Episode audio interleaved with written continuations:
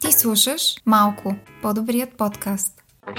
С този подкаст искам да създам пространство, в което да се чувстваш сигурен и вдъхновен, за да постигнеш целите си и заживееш малко по-добър живот.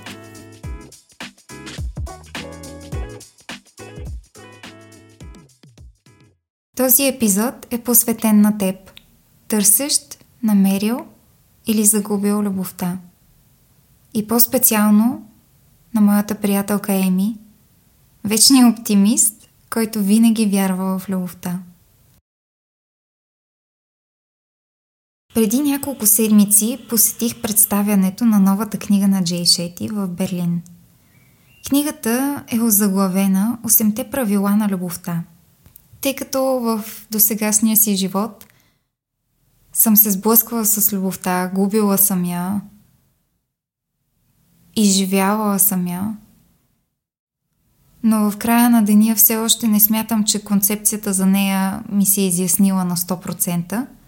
Реших да дам шанс на книгата и да проследя заедно с теб тези 8 правила. Наколкото и да си години, където и да си, любовта е това изживяване, усещане, тема, която не подминава абсолютно никого. Така, например, древните гърци са твърдяли, че има 8 различни типа любов. Ерос е първата, сексуална, страстна любов. Филия е любовта между приятели. Сторге е любовта, която изпитваме към нашето семейство, към деца. Агапе е универсалната, безкорисна любов. Лудос е тази лежерна, необвързваща, игрива, леко флиртуваща любов. Прагма е любовта, която те кара да направиш компромис, да показваш търпение и да бъдеш по-толерантен. Ксения е любовта към непознатите. И накрая, но не и на последно място по значение и значимост, филафтия – любовта към себе си. Холивудските филми, които обичаме да гледаме, и да си поплачем от време на време, също се опитват по свой начин да подбудят въображението ни и да ни покажат каква може да бъде идеалната любов. Песните, които слушаме по радиото, ни показват, че любовта може да бъде горчива, изпепеляваща или най-сладкото нещо.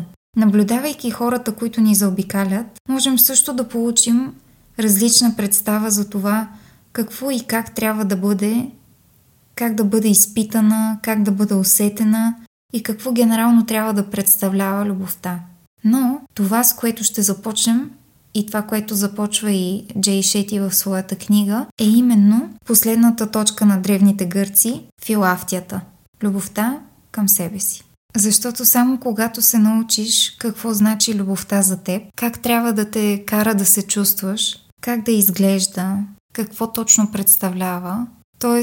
Когато й придадеш истинска форма, дадеш и име, само тогава ти ще можеш да я материализираш и да знаеш съответно какво търсиш и от какво да страниш. Представи си една търсачка като Google или примерно някаква страница, в която търсиш снимки, когато зададеш точно и ясно с ключови думи какво очакваш тази търсачка да ти даде, Колкото по-ясно са тези ключови думи, които ти си избрал за теб, толкова по-реалистично е търсачката да ти даде правилните снимки. Тоест, когато ходиш на срещи, когато се запознаваш с нови хора, колкото по-наясно си ти какво цениш, какво търсиш, толкова по-добре ще можеш да прецениш дали този човек е правилният за теб, съобразно тези ключови думи, или не. И съответно, ти ще спреш да даваш от своето време и енергия на хората, които всъщност въобще не отговарят на тези ценности, на тези ключови думи, на твоята представа, които ти сам си избрал. Тук може би се сблъскваме и аз и ти с първия ни проблем, че абсолютно никой и от никъде не ни е научил как да обичаме, какво представлява любовта за нас. И е абсолютно нормално оглеждайки се, тъй като това е маниера чрез който сме стигнали до тук, нали, когато сме малки бебета, ние какво правим? Гледаме какво правят родителите ни, изучаваме тяхната реакция и я имитираме. По същия начин и по темата с любовта, слушаме песни, гледаме филми, гледаме нашите приятели и имитираме. И съответно, на края на деня или на края на цялата ситуация, се случва така, че чрез идеята за опит и грешка, ние по малко по-трудния начин изграждаме нашата представа за това какво и как трябва да бъде любовта. И това е окей. Okay. Защото аз смятам, че всеки един от тези уроци, които си взимаме, ни показва или ни разгръща още един слой на, на това какво всъщност е любовта. Нека да погледнем какво Джей Шети всъщност казва в книгата си. Не знам дали си чувал за него, но той стана известен с това, че е бил монах, който е решил да направи цялото това знание достъпно и да го пригоди за света и динамиката, в която ние в момента живеем. Та, в неговата книга той иллюстрира един много интересен план на действие, а именно идеята за четирите ашрама. Ашрамите са като поредица от класове, т.е. първи, втори, трети клас, четвърти и така нататък. Т.е. различни нива, които ние трябва да преминем, за да разберем различните нива на любовта. В различен интензитет, различна трудност, абсолютно точно както беше и в училище. В първи клас учиш едно плюс едно. Та, да се върнем към ашрамите. Първия ашрам се казва подготвяне за любов. Нали знаеш, че не се качваме в кола и започваме да караме по магистралата, без да знаем правилата и без да сме си изградили стил на каране. Подготвяме се за любовта, когато се научим да се обичаме в уединение. В уединението ние се учим да се разбираме, да се излекуваме и да се грижим за себе си. Ние по този начин придобиваме следните качества състрадание, емпатия и търпение. Тези качества са много ценни, защото само когато ние се обогатим с тях, сме способни да раздаваме от тези блага на хората, които сме решили да приветстваме в нашия живот. Браво! Вече сме във втори клас или във втория шрам, където ще се научим как да практикуваме любов. Тоест, тук се учим да даваме своята любов на други, докато продължаваме да даваме любовта и на себе си. Учим се как да разбираме, оценяваме и сътрудничим с другия ум, другия набор от ценности и други предпочитания. Склонни сме да упростяваме любовта, мислейки за нея само във формата на химия и съвместимост. Но истинската, дълбоката любов е тази, когато обичаш характера на някого, когато цениш качествата му и когато му помагаш с постигането на неговите цели и мечти.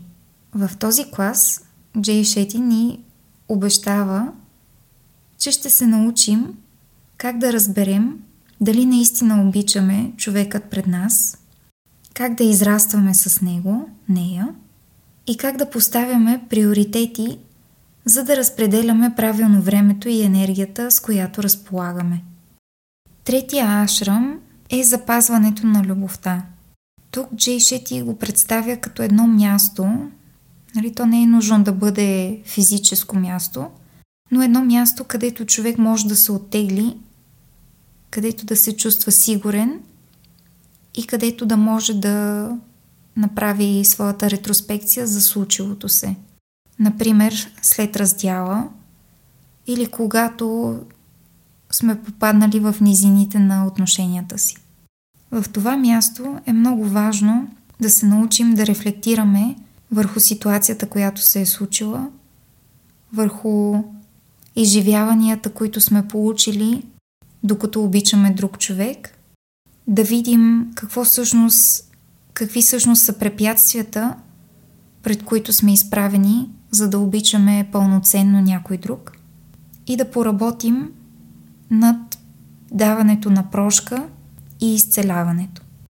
Тук се учим как да се справим с конфликтни ситуации и как да опазим любовта.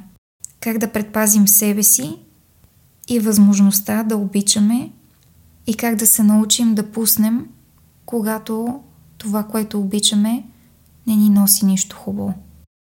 Четвъртият и последния ашрам, който ни представя Джей Шети, е перфекционирането на любов.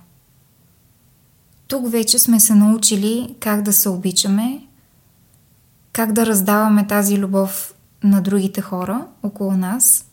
На този етап вече обичаме абсолютно всичко, което ни се случва в живота ни, защото ние знаем, че ние сме пълни с любов и че всичко се случва за наше добро.